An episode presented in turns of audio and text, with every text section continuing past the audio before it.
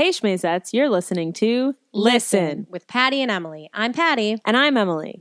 Five, six, seven, eight. Patty and Emily most obsessively talking about all your favorite Broadway shows. Patty and Emily, thoughts and comedy from Broadway super fans. From Broadway super fans. Welcome to January. All the shows are closing. Oh, twenty sixteen. twenty sixteen. Crazy. That's crazy. I'm in uh, my tenth year in New York. Oh, that's exciting. Yeah. That is exciting. Celebrate ten years in September. Cool. Are you going to have a party and shit? I really want to have a big party. That's exciting. I got to look into it and start saving. Mm. Well, yeah, that's crazy. Ten years in New York. I realized the other day that this spring will be ten years since I graduated high school, and I was like, "What? Oh, are you going to go to your reunion?" Oh, I don't know. I'm not really in contact with anyone from high school, so I don't know if there's anything going on. Oh, right, and you're not really on Facebook anymore, right? I mean, I guess I could go on Facebook and message some people. Yeah. I Weird. loved my ten-year reunion. Yeah, I feel like I would like it. I'd, I'd enjoy going, I think. Mm.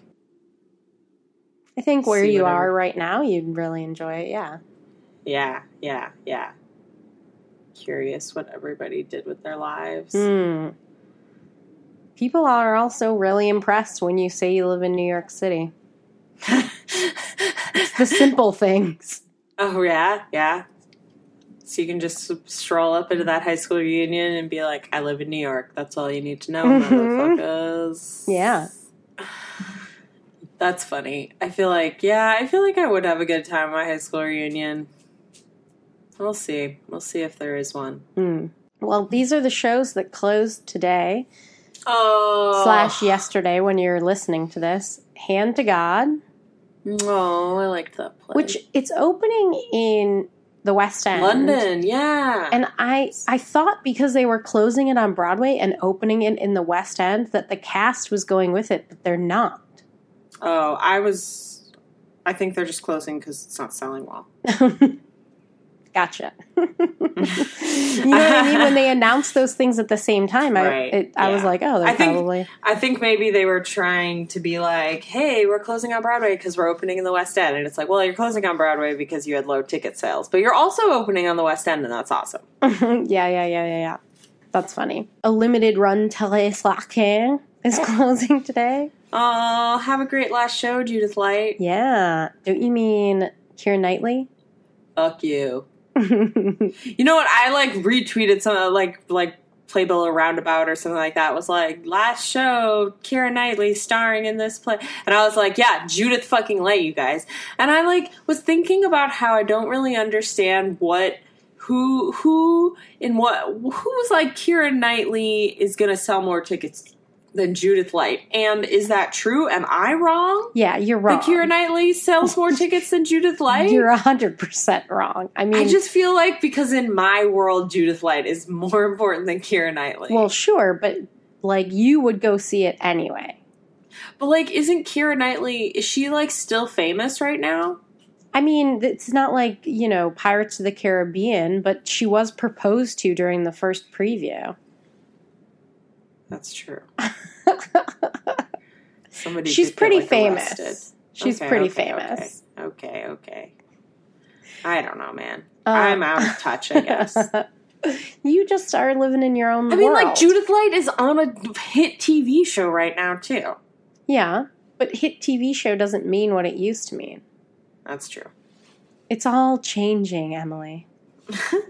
I just love Judith Light, I mean, and I don't understand why in every single tweet Roundabout is like Keira Knightley, Keira Knightley, Keira Knightley, and I'm like, Judith Light. Well, you don't have to like not talk about Keira Knightley. Sure, you should talk about both Keira Knightley and Judith Light. I mean, well, first of all, it's because Roundabout are starfuckers, and so second true. of all, uh, we I don't know, I don't know because the people that they're talking to do love Judith Light more than Keira Knightley.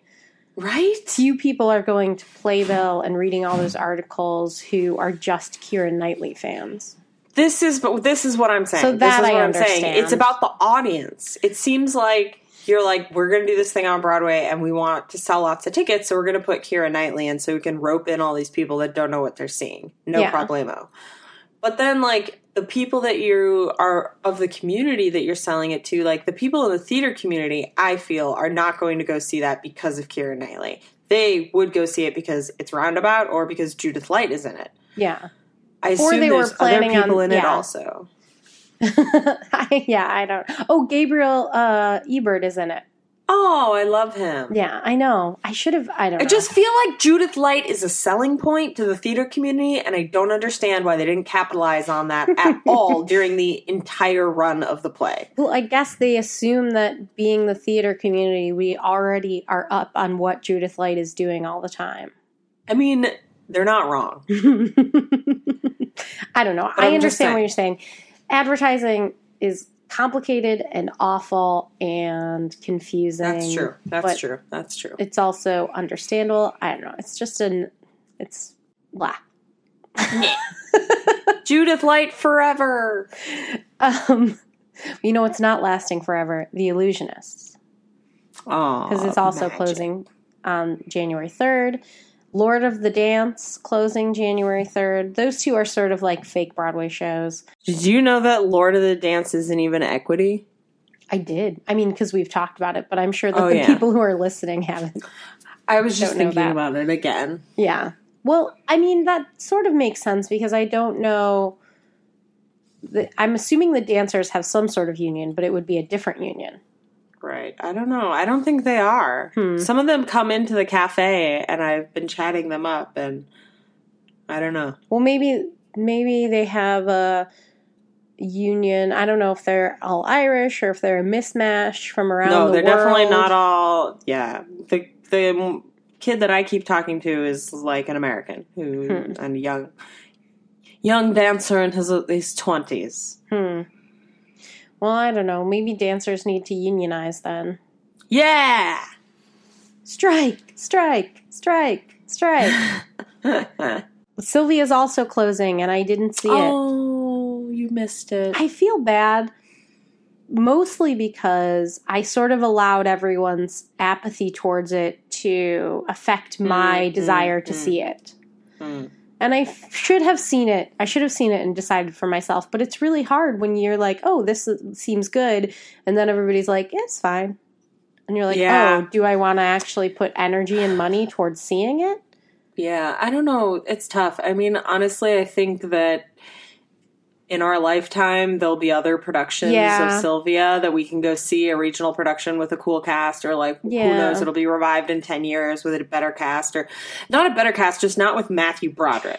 Yeah. Like, it's a bummer like, that that one person Annaleigh Ashford and down. Julie White and the other actor whose name I can't remember right now were all fantastic. Matthew Broderick was Matthew Broderick, so he ruined it all to a certain extent. But I mean, don't beat yourself up. You know, I never I, think I, I hate I hate it when I feel bad or when other people feel bad for missing shows because that's life and it happens. Right. I don't feel bad. I here's why I actually don't feel bad, because you love that show so much and I was excited to see it with you. And then because of scheduling, I wasn't able to see it with you.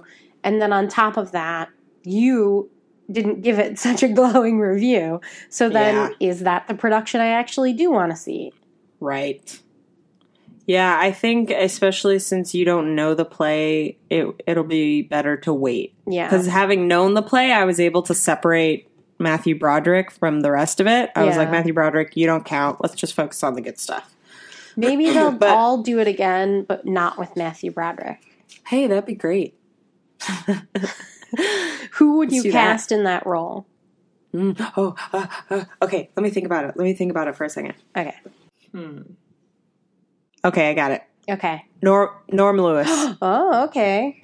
Norm Lewis. I mean, I don't I don't know the show, but I know he's sort of like a family man, patriarch, mm. something yeah. something. you know, he's he, they're very Upper West Side in the mm. nineties. It's very Upper West Side nineties white people who work in like academia, um, whose children are grown mm-hmm. and are sort of like, on Saturdays we go over to the coffee shop over on eighty-sixth Street and then we go to the Barnes and Noble, or like, you know what I mean? Yeah, yeah, yeah, yeah. And, and then we have dinner at a French restaurant, you know, it, like whatever. But yeah, I feel like Norm Lewis would be good. Who else might be good? You know, someday, not now because he's way too young for it, but for some reason in my mind is popping Rory O'Malley. Oh. I think would be perfect in that role in like, you know, twenty or thirty years. I could see that. Rory O'Malley's not as young as we think he is. No offense, Rory O'Malley. I just watched an episode of, uh, uh, uh, oh my God, what was I watching? Nurse Jackie, and he played a high schooler. Oh yeah, isn't Nurse Jackie, uh, wait, I'm sorry. Okay, he played a high schooler?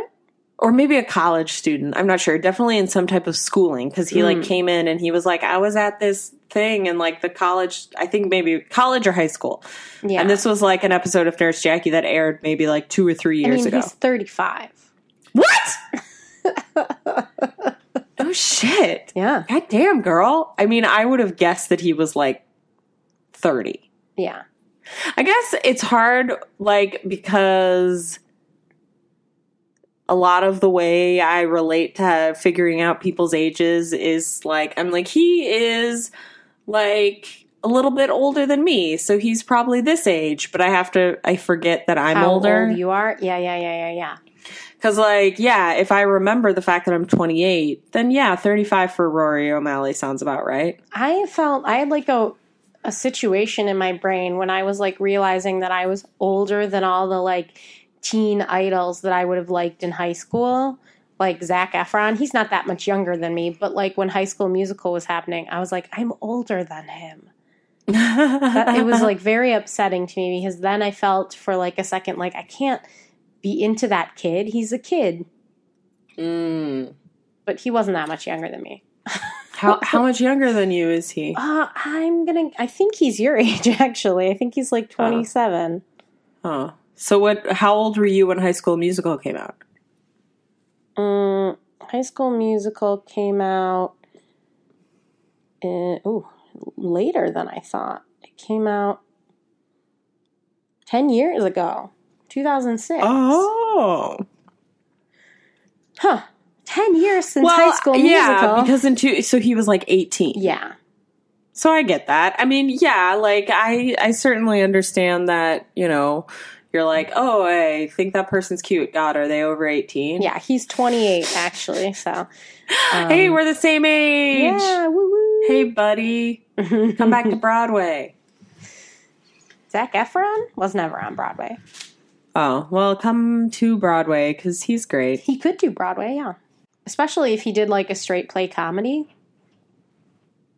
Can he not sing I R L? He, you know, I, I'm, I can't really say...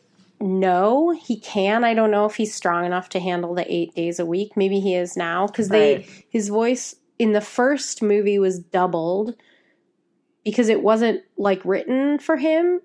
But then when they had him for the second and the third movie, they wrote the songs to his voice. So he wasn't doubled in those movies, but he didn't do the tour. So I don't know. I think, especially if he's working with a vocal coach, I think he could do mm. it. But he's just, he's also just like a really funny comedic actor, so. Mm. How did yeah. how did we start talking about Zac Efron? I don't know. He's, anyway, he's also closing today. Mm, mm-hmm. Also closing today, Dames at Sea. Oh, meh. That sucks. Uh, yeah. Well, you know, we all knew that was going to happen. Yeah. Short, which sucks. Short run. I feel like they should have just announced a limited run. Me too. At the beginning. Yeah. But it's a small house, so I'm sure, you know, you don't want to lose any money, but I'm sure they didn't lose a ton of money. Hope so. Yeah, it was a fun, I mean, I still, like, have positive feelings about seeing that show, even though I feel like when we sat down and talked of it, about it, we were so critical. There's issues with it, and it's important to point them out. I mean, there's obviously, like... huge issues with the show and its problems, but I still have like positive memories. Yeah, the performances I just remember were really how great. great the tap dancing was, and how fucking hilarious Leslie Margarita was. Leslie Margarita. Can we like do the spoiler alert now for the funniest moment in the show? Oh yeah, well there's a that gif we wouldn't of talk it. About. Oh, is there? Yeah. Oh, wonderful! I'll find it and send wonderful. It to you. Oh my God, the best moment in the entire fucking show was there was a line. They're at the theater and somebody's like, "Your what was that? Like her name is spelled wrong on the marquee, yeah, yeah, yeah, or something like that." And she's like, "What? Oh my God!" And then like walks off stage, and the conversation between the other characters continues. And then like thirty seconds later, she just walks across the stage carrying a ladder mm-hmm. to go change the, her name on the t- like. It was, uh, it stops the, the show. It completely stopped the show. It was one of the funniest. Unwritten moments I have ever seen in live theater. It was great. Like, it's up there for me. It's up there with um, um, Kyle Dean Massey ripping his shirt open at Lucky Guy. Yes. Which wasn't even like... That was an audience reaction. Right, right, right. But they turned it into such a good theater moment. Ugh. Yeah, yeah. yeah. Well, seriously, Leslie Margarita just brought the fucking house down without saying a goddamn word. And it was just, it was something, it was like the look in her eyes. She was just like so single-mindedly determined, like, no, I will fix this and I will fix it now and I'll do it myself. And I don't care if I'm wearing these fancy pants or this great outfit or my hair is done real well or I have nice lashes on. I will get a goddamn ladder and I will climb up to that marquee and I will fix my name. Yeah. Oh, it was so funny. It was brilliant. Ah. Yeah, send me that gift. Shit. So those are all the shows that are closing today, but there are several more that are closing throughout January. Mm. Uh, maybe even some that haven't announced yet. I don't. I can't think of anything that's in immediate danger that might just throw in the towel. Yeah. I feel like I feel like shows have gotten a little better about like being like, all right. We're going to give it these next few weeks, and that's it. Like Amazing Grace. I really thought when that announced closing, it was going to be like, Amazing Grace, it's Tuesday, and it's closing on Sunday. Hmm. But they announced, you know, I don't know, like three weeks ahead of time or something, and so then we got to see it. Yeah, it's interesting. I feel like that's a better way to go about it, because then even though you wanted those people to come at the beginning and help keep the show open, you do allow those people who didn't get a chance to see it to come see it. Yeah. Yeah, I wonder what the behind-the-scenes negotiations are with how that works. I'm sure it's just about money, but, like, it, it also has to do with coming to terms with the fact that you're going to have to close the show sooner than you want to. Right, right. Yeah, as opposed to letting it run until the moment where you're like, fuck, we have to close tomorrow. Yeah. I really thought these...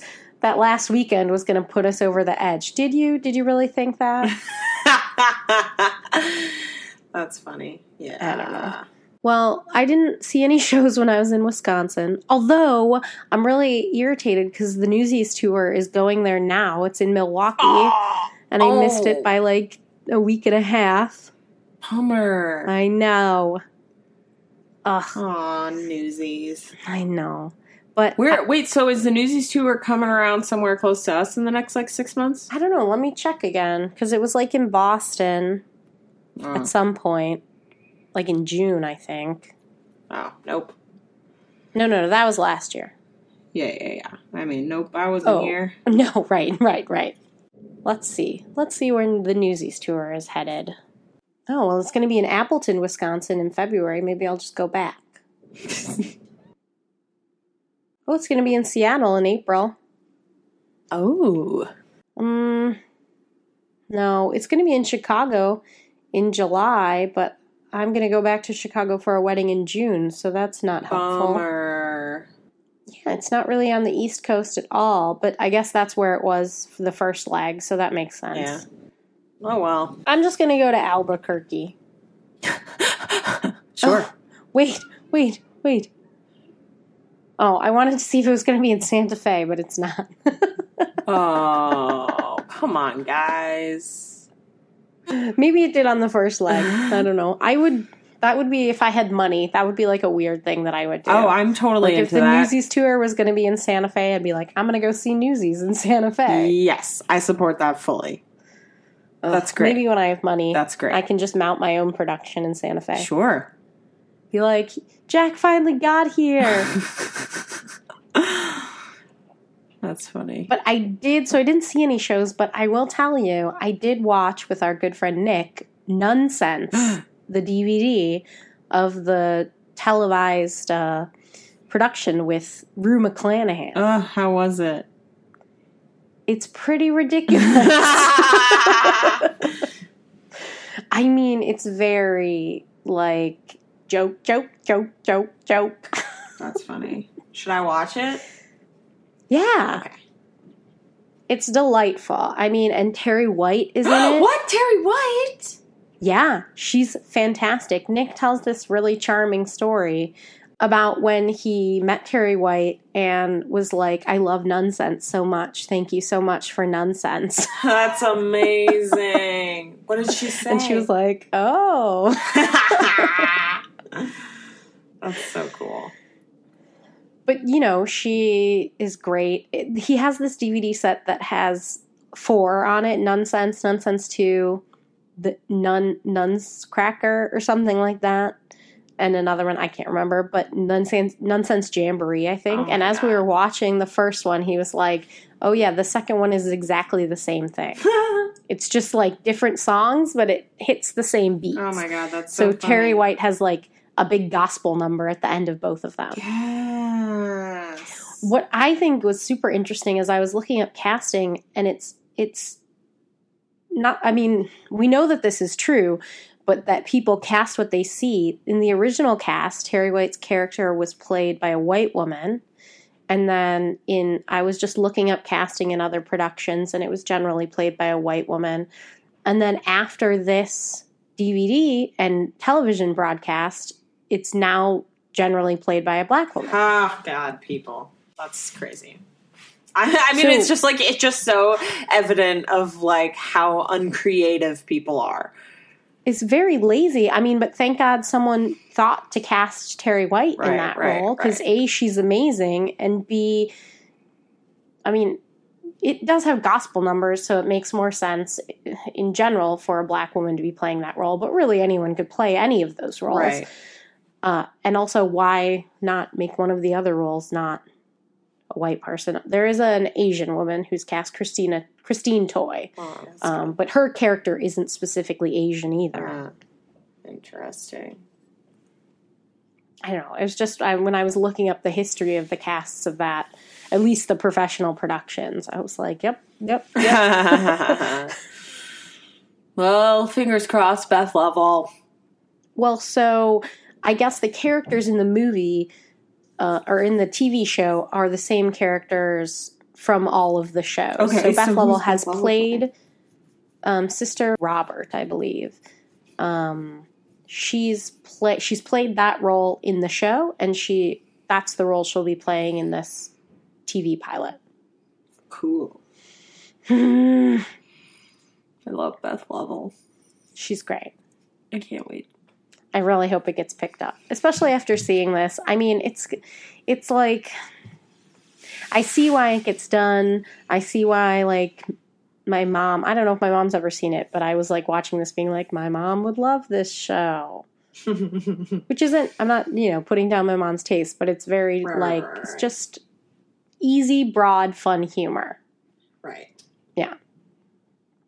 And nuns. Nuns are great. Yeah, go nuns. You go, ladies. Okay. Now for the big news oh, of the week. Let's dig in. What we were supposed to be doing today, goddamn, was seeing Mother Courage. But our press tickets got pulled because it's not officially opening yet. Because this is Tonya Pinkins is a badass motherfucker. Yeah, and she don't take no shit. She stands up for herself and she says, fuck you, white man. I mean, fuck you. Did you read both her statement and Brian, whatever his name is, I did, from C S C? Yes. Well, how's his last name pronounced? Kulik, I think. Kulik? I don't know. I'm not yeah. looking at it, but in my brain, that's yeah, what I remembered like it as. I mean, yeah, it's wait, just a I'm sorry. bunch you of did like, read both. Of, you read his also. Yes. His was woof. Well, woof. I mean, again, what are you going to say to that except you're right? Exactly. You just say nothing, I think, but you have to put out a statement. Right. I don't know. Right. Well, I just thought that his... Uh, it was like one of those. It was one of those moments where she was like, "Hey, this is racist," and he was like, "It's not racist. Let me explain why." And you're like, "No, no, please don't. You're making it like a thousand even, times even worse." Even if Tonya Pinkins didn't feel this way, and you put this show on, and you had audience members of color see the show and said this was racist, you still have to listen to them, right? Well, like, the thing that is so egregiously, like, white man about it is that, he, like, she's like, okay, basically what happens is Mother Courage is like this play, like Shakespeare. You can put it anywhere and do anything with it, or that's how people treat it. And he was like, let's put it in, in the Congo. And Tonya Pinkins was like, I mean, I don't know if this is exactly how it worked or how the sequence of events went, but they got Tonya Pinkins on board. Tonya Pinkins thinking like, cool, we're setting it in the Congo and we're going to get into some issues. We're going to translate the themes of this play to the themes of this modern day conflict. Or, you know, I, yeah, yeah, yeah. I, I don't remember what time period the play was supposed to be taking place in the Congo. Um, but then, of course, like a white guy and American, you know, fetishizing, he was like, Africa. It just well, plays, also, takes place in like, Africa. Right. Ignorance. Completely. Which isn't an excuse, but like when I, if I ever get on Jeopardy, I know that one of the things I will study is Africa, like just the whole continent, because I don't know African geography. I don't know. I know a lot of African countries. I don't know all of them. I don't know capitals. Right. I don't know leaders. Right. You have to seek that out because it's not taught to us. Right. Well, yeah. I mean, well, the thing that what struck me so much about his statement was that he was like, I had this artistic vision for this piece that's, it's just going to be like, you know, we're just going to keep the play and make it like kind of like vaguely African, sort of like how when I was in high school and we did the Scottish play, we just in costumes and set, we're like, it's the Civil War with right. like no explanation whatsoever. That's sort of what right. he was doing. He was like, we're just going to put some bright prints in there and like put some shrubbery on the bottom that looks like it's from Africa. Or he was just like vague Africa. And Tonya Pinkins was like, that's racist. And he was like, no, no, no, it's my vision. It's my artistic vision for vague Africa. I mean, not that he was probably saying vague Africa, but you right. know what I mean? Like he well, doesn't he understand that be his artistic vision is inherently racist. More universal, but that's the issue, is that Africa as a giant continent is not universal. Right. And that's like the idea that he's can, like the racist bullshit that he's can, doesn't understand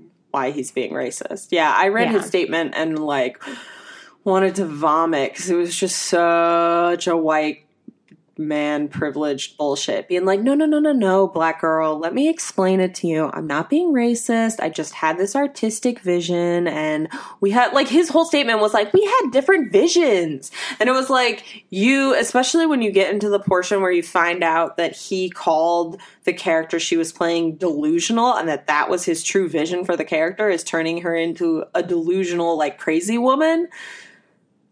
That's fucked up. Yeah, and I don't like that know completely the rewrites itself. The entire, like, obviously I yeah, I also don't know the show. But like from what I've read and what from from what Tonya had said about the piece itself, it's like changing it from a woman, it seems like the the direction of the play and the moral of the play is shows, you know, a woman and humanity in the most dire dire circumstance, and showing that like the human spirit always survives. And Brian was like, ah, you know what? This bitch is crazy, fighting, fighting against, like, all these things. And, like, she's so delusional to continue in this. So, like, that's the angle we're going to take on it. And you're like, go fuck yourself. Like, well, you literally took one of the, like, written, some old written strong woman, which, like, is relatively hard to come by, and you were yeah. like, let's destroy her. And then well, you were like, what? I had a vision. If you're deciding to go that route with it and make it some sort of existential thing, don't do it on this, like, interpretation with Africans, I mean, because right. that's right. you're adding a layer on there that whether you meant to or not exists. Right, right, right, right. Yeah, it's just like one of those dumbass fucking white people moments where, like, you know, some white girl is like, I want to try out a new hairstyle. I'm going to try cornrows. I'm just I'm just trying, like, a new hairstyle, guys. It doesn't have anything to do with white supremacy. It doesn't have anything to do with cultural appropriation and four hundred years of slavery. I'm just putting on cornrows. And you're like, fuck you. Everyone's complicit. Like, everyone is – you can't opt out. If you opt out, you have chosen the oppressor. Well, I think what makes it so important that Tonya did this is because Tonya is able to do this. She's at a part, yeah. she's at a point in her career where she can choose what she wants to do. I also was really upset to read about how she felt about Rashida speaking. Oh, me it too, was me very too. upsetting. I'm glad that she still feels that the play was an important work, and I'm so horrified that it was such a terrible experience for her in the similar way that this was. Me too. But there are, you know, people coming up. You know, you don't feel like you can say no to opportunities. Like, I don't know how the other people mm-hmm, in the mm-hmm. show feel. I would love to know that, but as of right now, the show's continuing. And do they feel like they can speak up right. also, or do they need to keep that job? I can't really blame them right. for needing to keep yeah, that job. Tough. And whoever comes in now, there's, if that happens, which I don't know if it possibly can, but if someone comes in, I'm not, I'm not certainly not blaming Tonya, but, like, it's created a very uncomfortable situation for everyone involved, and you have to decide mm-hmm. if, what's mm-hmm. important to you. Right. Yeah, man. I I don't know. It's that scene. It's like that that episode of oh Master yeah, of None, yeah, yeah, yeah. You know, talking about, you know, auditioning for racist Indian roles, and it's like, well, I need a job, but this is really racist, and this is. Yeah, it's a tough situation yeah. to be in. I'm so I just fucking love Tonya Pinkins so much for not only always going with her gut, it's, you know, and, like, standing up for herself, but also being open enough to fucking talk about it and not be shy about getting into the nitty-gritty details, because I think a lot of the times in this community, even when there are serious issues, people often walk away and from productions about it, yeah, and don't talk about it. People are not, they're like, we just had creative differences or something like that. And I fucking respect Tonya Pinkins so much for walking away from situations and telling all of the truth about it and being like, I'm not, I'm not here to protect anybody. I'm not here to protect, like, not burn bridges. Fuck you. Why would I care about maintaining a relationship with a theater company that yeah. is completely fucking racist? Like, from the productions I've seen at C S C and from what I know about the company and who works there, like, it's a fucking white fest. Everyone that works there is white. I know that. Like, and the productions they put on are white, and the uh, people that subscribe, or their subscribers are white, their audiences are white, and that's who they cater to, and that's what they're, they're still catering to an audience of old white people who want to go out and have a nice night at the theater and experience, like, oh, the, the production we saw was so interesting, it was set in Africa. Yeah. Well, Brian Kulick is, like, the artistic director. Fuck that! Well, he's on his way out, though, oh, because John right. Doyle's taking over. Oh, good, John Doyle. This is, like, his last season or his He's last really production. I don't know exactly bang. what it is. But, yeah, and then it's barf. I mean, their, barf their runs are so short, it. and this is such a huge piece. I don't know. I don't know who's or how they're going to continue. Yeah, I'm curious. I mean, like, from being around C S C a fair amount the last couple of years, like, I, I mean... some of their productions sell really well when they can hook a celeb in there, but also the times when they hook a celeb and people come and see it, it's also, yeah. like, their worst shit. You know, like, what they did that play last year oh, that uh-huh, had Peter uh-huh. Dinklage and Taylor Schilling, and it um, yeah. wasn't great. And that was sort of a unanimous from everyone I heard. Allegro, not great. But Ham, wait, what was it? Yeah, Hamlet. That was Ethan Hawke. That's that's right, right. I was going to say I was like, there's the one other one that, that had like I a really famous person. I thought it was okay, person. But yeah, you know, and I you had said, never seen Hamlet before, like a full production of it. So right, right, right. I don't know. I don't know. I just think I just I I from my experiences seeing things at C S C, I just think it's like this weird little theater company that has no direction and doesn't is just like, we're putting on plays for old people and we're trying to do things with it, but like like somebody needs to get in there and overhaul that well, theater I mean, company I think or the shut problem it down. Is that their their like mission or like what they're doing literally is these classic pieces. And sometimes they go beyond mm. that scope. But, yeah, I don't know. I don't know. You have to do something with them or present them in a way that isn't just the same old, same old, but also isn't just doing something for something's sake. I don't know. Right. Well, I don't I don't think yeah. it's going to continue. I'd what, be very, what's gonna continue? very shocked what's if gonna, they get oh, it the together. Production. You think the production's going to completely cancel? Yeah. I think I don't so. Th- I, only, I, mean, I only don't think that because they're subscribers and their subscribers will come and see it and they'll be pissed about it and well, they'll be annoyed. True. But like the subscribers will come either way. And it would be so much more that's of a mess. Like that's the problem with subscriber systems is it's so much more of a mess for them to cancel the production than to just run it even if it's a piece of shit. Oh yeah, like when Megan Mullally pulled out of that show for Roundabout. But they canceled that. Well, right. But then they had to scramble to find... Right. Sherry Renee Scott had to come right. to the rescue. Right, right, right. Because they can't just cancel it and not have something there. Because then well, they would owe their subscribers true. a fuck ton of money.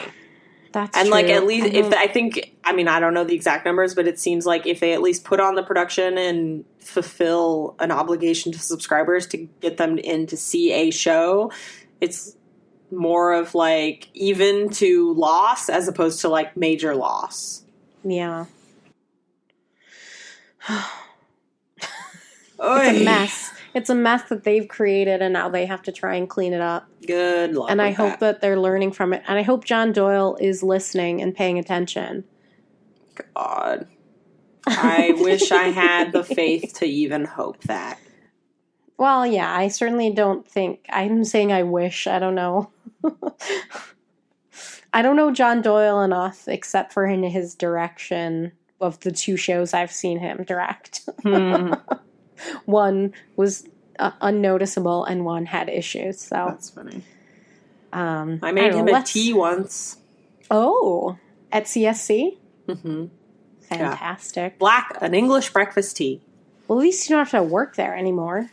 That's fucking true. Oh my God. I can't imagine did, how like, awkward it would have been if I had been working there. So I, part of me was like, oh, I'm sad that I'm not working there because I could be seeing Tonya Pinkins every day and being like, yeah. hey girl, what's up? Want a coffee? And you could be like, high five, bitch. Yeah, right? But I'm also kind of glad because, uh, yeah, I used to like interact and talk with the people that worked at the theater there every day. And mm-hmm. they're all nice people for the most part. The people who work there, like, they're nice, sure. normal people that work at a theater company, but they're all white and they need perspective as a group. Yeah. Yeah. Every perspective matters. Yes. Black perspectives matters. Hashtag Tonya Pinkins. I mean, other way around. I mean, all right, let's move on. Why? Wait, what were you going to say? I I really wasn't going to say anything. Oh, I just okay. was like, ah. Just some good news Ooh, on yeah. this this front. While we were away, they announced casting for Harry Potter and the Cursed Child on the West oh, End. Yeah. And we have a Black Hermione. Can I tell you that the most shocking thing to me, I mean, obviously I was like, holy shit, that's amazing that they cast a Black woman, but I was also mm-hmm. like, what? They're all adults. I like forgot, I saw that cast and I was confused, especially because there's so many Harry Potter things going on. I thought it was for the movie, that, that, that Harry Potter World movie that's not about Harry Potter, the Newt Scamander movie. And I was like, I don't, what's happening?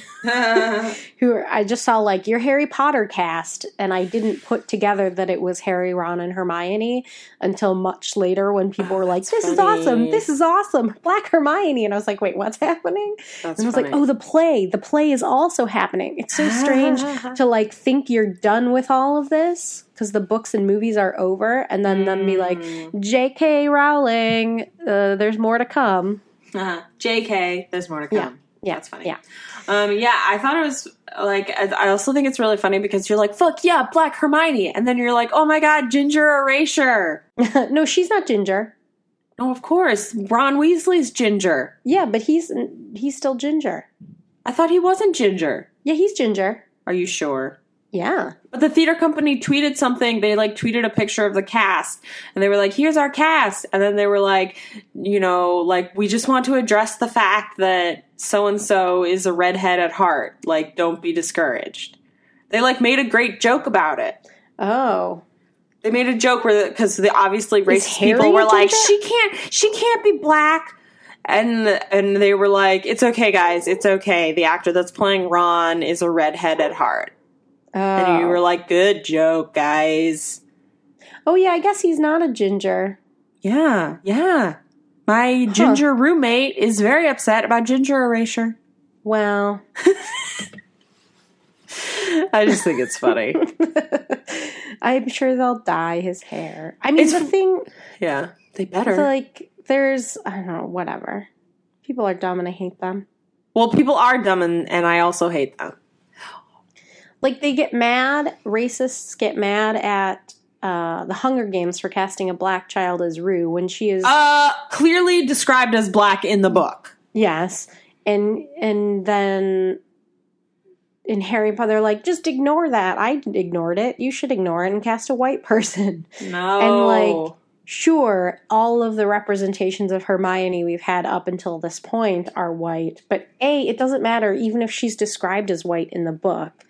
And B, she isn't, like, explicitly described as white. Right. People just assume whiteness. And um, yeah, because she's, maybe, isn't she just described as, like, having crazy, insane hair? Yeah. Yeah. Which is a little racist in itself if she's black, but... mm-hmm. Um, I think but the they only did a, person... They did a good job with her, like, Jewy fro in, that, in the first one or two movies. Yeah, and then it got, like... We can't make Emma Watson look bad. Um, uh, I think the Don't only worry, person she does that all on her own with her eyebrows. Mm, explicitly, uh, like, of a specific race is Cho Chang. Yep. And even, like, the characters who in the book and then in the movie are black, like Dean, it's still not super, super explicit in the book. They're like... Right. I think described as, like, having darker skin or something like that. So they could be, you know, just tan. Here's but, my question that I never thought about until right now. Yeah. I guess the what, Patil twins. What year is Harry Potter taking place? nineteen ninety-seven is the first book. Oh. It hasn't actually, like, in the books, there's one date that, oh no, not nineteen ninety-seven. That's the, I'm sorry, that's when it first came out. nineteen ninety-one is the first book because there's no, the only date in that is in the second book. It's, they're celebrating uh, Nearly Headless Nick's um, five hundredth death day, and he died in fourteen ninety-two. So that means that the book was happening in nineteen ninety-two. Okay, that's interesting. That's so funny because I was like, all of a sudden, I was like, why don't they have cell phones? Yeah, but that's the only date that's in there. And there's some wonky things in there that she wasn't really thinking about. Like, they mention a PlayStation, and if that actually was the year that it took place, PlayStation didn't exist yet. Right. Girl. Well, whatever. It's like yeah, magic I know, times. I know. It can, invent, it can exist in a different universe that is basically Earth or a different I dimension. I mean, magic. Yeah. Anyway, stop being racist, everybody. This casting is great fucking news. It's cool. This is exactly what we're talking about. Just, like, fucking cast great actors in parts. Yeah, absolutely. And give more parts to black people. Yeah. Boom. There's plenty to go around. Too many, even, for white people. Come on. So, come on. Just calm yourselves. God. Think about what that means, that you're, like, concerned about that. Fucking white people. Fuck you. Fuck you and you're, I don't know how to, I can't relate to this character because they don't look like me. Fuck you. You can't. Well, I mean, I'm even more upset that it's in London now, but, and it's, like, totally sold out, so whatever. Oh, it's like, is it a limited run? Uh, probably, or... Um, I think God damn, in general, seems like something that could be open-ended. Yeah, I don't know. I mean, I think in general, British shows start out as limited runs because they right. don't do as much. There's only like one or two shows, and if they run for a long time, they literally run for like fifty years. Mm. Well, yeah, because Phantom's on its thirtieth, I think, right? Oh, Phantom. Get out. But, of like, here. It's not like here where there's Phantom, and then there's also Wicked, which is long-running, right, but not, right, you know. Right. Blood Brothers ran for a long time, but it had a couple of, like, stops and starts along the way. Closed right. a production and then reopened it and so on and so forth. I don't know. Blood Brothers. I love Blood Brothers. I love Brothers. Blood Brothers too. Revive it. Yes, please. Well, we have other casting news for the Secret Garden concert that we can't see because all the cheap tickets, by cheap I mean not cheap, are uh. gone. Somebody take um, us for free, please. Yeah, I know. One, these one-night-only concerts, they won't give us tickets to it for some I reason. Know. We're not we're not hip enough to get yeah. that free ticket to the we're one-night-only We're like a third-tier press. Well, but everyone's dream came true, and Daisy Egan is going to play Martha. Fucking perfect. So exciting. Wait, which character is Martha? Is that who Alison Fraser played? Yes. Amazing. Mm-hmm. Very exciting. Mm-hmm. Uh, everybody enjoy that. Bootleg it for me. Yeah, Sierra Boggess is going to be Lily. And Ramin Karimloo is her uncle, Archibald Craven. And Cheyenne Jackson is her dad, Neville Craven. Uh, and they're going to sing a duet, Lily's Eyes, and it's going to be beautiful. Who did they cast in the racist Indian part? Uh, I don't think it's listed here. Curious. Because I don't know if they've cast, like, the full ensemble. Because I All think right, the well, Aya... Hi. I think the Aya is ensemble. That so I think they can manage to cast one Indian person in the ensemble. God, I fucking hope so. I mean, they really... I mean, I've only... The only production of um, Secret Garden I've ever seen was when I was working at Stage Door. Sure. Um, so it was a full white production. Also, yeah. like, full child production. Um, there was this, it was a lot to have happening. I'm sure. And I was like, holy fucking shit, this is insanely racist because I can't imagine that this show is... very is cast often enough with a Indian ensemble because there's just like from my memory there's like a whole scene with like a flashback or something that like all yeah. takes place in India India and like the ensemble is like playing, you know, is doing ensemble parts in that scene from what I remember. Yeah, but that could have also just been the direction of the production that I saw, but there is definitely one character. Oof, yeah, and also, I, I haven't seen it. It's just like a super it, so. racist writing of that character because it's just like, I'm a mystical Indian person with wisdom and spirits. Aren't they, though? No? Oh, Devery. Oh, I'm sorry. You're racist. No, I mean, yeah, I don't know. It's, again, one of those situations where when the book was written, it wasn't meant, it was, like, probably meant to be, like... complimentary, but that doesn't help now. Right. So what do you do about it? Right. Right. I don't know. I don't know. Well, we'll we can't fucking see it anyway. Well, so. yeah, no kidding. Maybe it'll lead to a revival. Mm. Um, also, Ben Platt is going to be Dickon, who's Martha's right. brother. So that's going to be good. Cool. I can't wait to listen to it. I'm not sure how I'll be able to, though. Also, back to the U K, Grey Gardens is having its European premiere. Where in Europe? In London. It's just being oh, called oh, oh, its oh, European gotcha. premiere. Because it hasn't been anywhere else in Europe. Right, right. Um, starring Jenna Russell. That's exciting. As Little Edie in the second act and Big Edie in the first act, and Sheila Hancock, who I don't know, as Big Edie. Huh. Cool. Yeah. That's I wonder. Exciting. I wonder how it will be received. Like, not mm. even the production or the show itself, but just like, what do you think about it? Right. Yeah, I'm curious. I love that show so and I fucking much.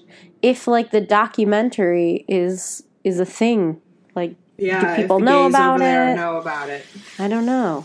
If any of you are listening and you're from England, let us know.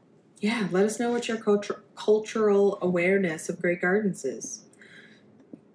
Also, the other day, I applied for my very first ever credit card because I decided that that's the only way that I'm going to be able to go to L A to see Rachel York Grey Gardens, if I open a credit card and buy a plane ticket that way. Mm.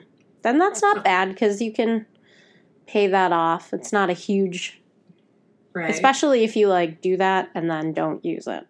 Right. That's, like, the only reason I'm opening that card for yeah. is to buy an airfare to Los Angeles. Cool. I, I that's my that's my goal this year, is to see Rachel York Grey Gardens. It'll be very full circle, and I love Grey Gardens, and I love Rachel York, and I want to. Oh my God! You know what I'm just excited about in general? What? Disaster. I feel like Seth Rudetsky tweets about it, obviously, like every day, and every mm-hmm. time I see his tweets about it, I just get so excited. I remember that it's happening, and I'm just so happy. I'm very excited about it. I, like, basically think I want me to go to first preview. Mm. Because I just love it so much. And I want to be there at first preview. I mean, I would be on board for that, you know. Let's fucking do it. Let's go to first preview. Permitting, yeah. Absolutely. We also have some updates on the Hudson Theater.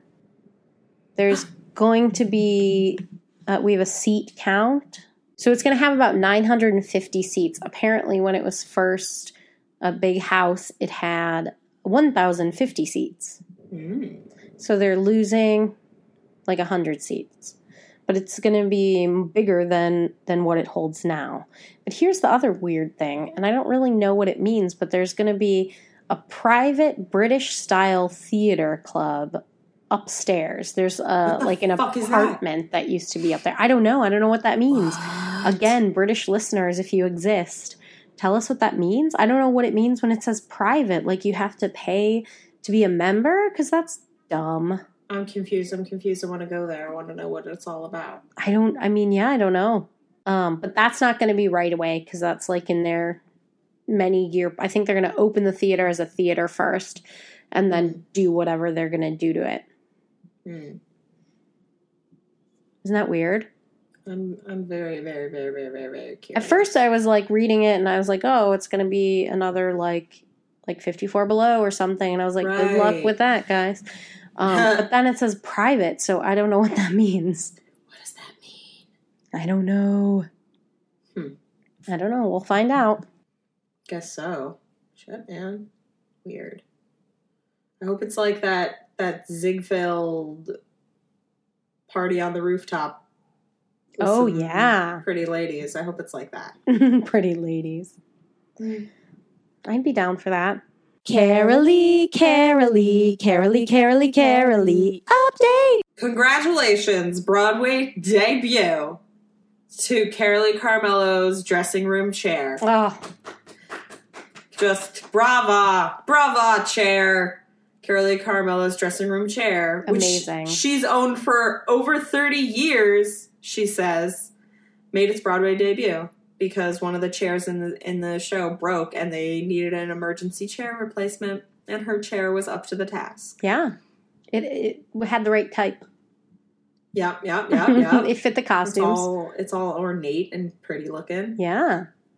So, so great. Oh, that's so how funny. Dedicated Carolee Carmelo is. She's like, mm-hmm. I'm going to keep period-specific furniture in my dressing room in case we ever need to replace something. Also, I just love that this is this is a chair that she said she's owned this chair for thirty years. Do you think she's taken it to every show? I guess she has. Like, I wish she must she bring it in. She'll be like, for the chair. Last thirty years, she's been like, this is my dressing room chair. Yeah, amazing. That's great. I love shit like that. Do you think that chair also, will Carolee ever Carmelo be... Carmelo has a Barbie that looks like her. Oh, yeah. You just say? Sent me that Instagram, and I can't wait to watch it. Oh, my God. It's it's just makes me love her a thousand times more than mm. I already do, which is hard because I love her a lot. You love her so much. What were you going to say about the chair? Oh, I was just wondering if you think it will ever be, like, auctioned off at Broadway Cares. Someday! Like, after she's retired from doing, you know, like, theater but not shows. Like, you know, I feel like she's going to be doing concerts forever. But maybe mm. there'll come a time where she's like, I have to retire I don't know. from... I, I, I think that Keira Lee will keep working up until the day she dies. I hope so. Because she also doesn't, like, she does concert work, but she also continually states how much she doesn't like concert I work. Thought it was like that she just doesn't like cabaret. Well, I think the specifics of it is that she is feels most comfortable on stage when she's playing a character. Mm. So when people are like, come to do this concert and sing this song, she's like, okay, great. I'll be wearing this ball gown, but I'm playing this character. Right, right, right. In this song. And what she doesn't... So, like, I think those situations are... Maybe she has less of a problem with, but she seems to be... extremely uncomfortable with the idea of standing on stage singing songs as Keira Lee Carmelo, just singing songs. Yeah. So, like, I feel like she would, I feel like it's more likely that in, when she's, like, in her seventies or her eighties or something like that, that she would be doing, like, you know, straight plays or, like, just continuing to do any kind of theater. Mm, and then obviously still true. doing concert work. But she'll never quit, man. No, no, no. She loves it too much. And we oh love God, her video. too much. God, I love her so much. Can't wait to watch. Oh my God, it's great. Now it's time for the Laura Benanti Tweet of the Week. On December thirty-first at four twenty-one p.m., Laura Benanti tweeted, do you think people watching the ball drop in Times Square know they can watch it on T V in their house and their house has snacks and a toilet? What really Good sells one. it to me is that the toilet is a toilet emoji.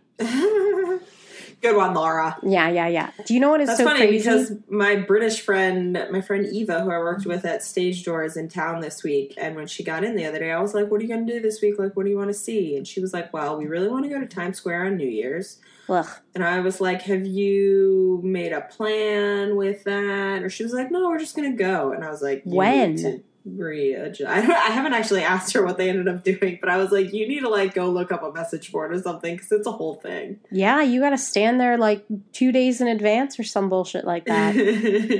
But do you know what? I, I, this makes complete sense, and I'm, I'm sure they do it every year, but I didn't know it.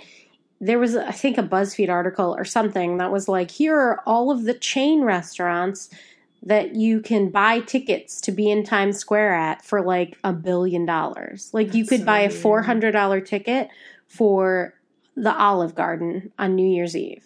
What? And, like, Ruby Tuesdays and Guy's American oh, Grill. God. Like, all That's... of those restaurants, those shitty, shitty restaurants, sell, like, like, you know, six hundred dollars tickets to hang out there in Times Square. And most of them, you can't even see the ball drop.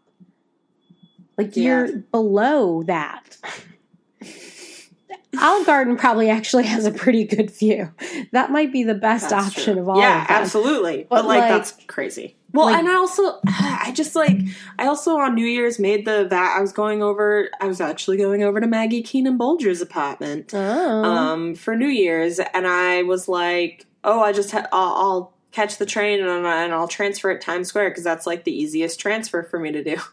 Because I wasn't thinking about it. Oh, and no. then all of a sudden I was at the Times Square subway station at seven p.m. on New Year's Eve. And I freaked out because I was yeah. like, nah. It was terrible. I've made a terrible mistake. Yeah, seriously. I got there and was like, I've I've made the worst decision of my life. I don't know anyone who lives in New York or has for, you know, some period of time anyway, who has gone to New Year's Eve in Times Square.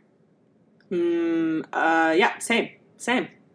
If you are one of those people, once again, let us know, because I'm very curious about that. Very curious. I guess I would understand if it's, like, your first year or well, even, like, that- your fiftieth year here, and you're like, this will be a dumb thing to do. Right. Well, like, yeah, when I was thinking about it, I was like, I don't know. I would be curious if there, there's probably like a small contingency of people that go every single year. But yeah, yeah, when yeah. Laura Benanti's like, fucking idiots. And I'm like, I think that the people that go every year, I think it's a different group of people every single year. I think it's always people who are like, oh my God, let's go to Times Square.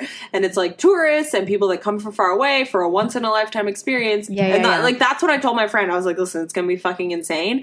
But like, it's a once in a lifetime experience. You're going to do it. You're going to be in Times Square for New Year's. There's going to be fireworks. There's going to be performances. It's going to be crazy and it's going to be entertaining. It's going to also be really fucking cold and horrible in a lot of ways. But, yeah. you know, that happens. We've all suffered for once in a lifetime experiences. Abso-fucking-lutely. But I guess that's the thing. Like you're saying, it's always there. So it's not really a once in a lifetime opportunity if you live in New York. Right. It's not a once-in-a-lifetime opportunity. I think it's a once-in-a-lifetime experience. Yeah, yeah, yeah. When yeah. you do it because you only ever do it once. Yeah, definitely. Because, like, I sort of feel like if I'm like, if I had, like, the right group of people and it was the right year, I, I would go just to see what it was like. But well, I also listen, it's getting warmer because we're all dying. Exactly. And so is the planet. So maybe in a few years it won't be so harshly, awfully cold. Right. That's what I, I was like. I think this nice is also one of the... Apparently, Ryan Seacrest was just like wearing a tuxedo. He was like, I don't even need a coat, bitches. Ugh. I hate everything. That's our show. Until next week, you can follow us on Twitter at, at Patty, the letter N, Emily, Patty N, Emily. You can follow us individually at Patty with Y and at Emily Faye Oakley, and find us anywhere else on the internet by searching Patty and Emily. Be sure to subscribe to us on iTunes, rate us, and leave us a comment, and we'll read it on the show. Send us your topic suggestions, questions, dreamcasts, et cetera. And in the meantime, go, go see live theater!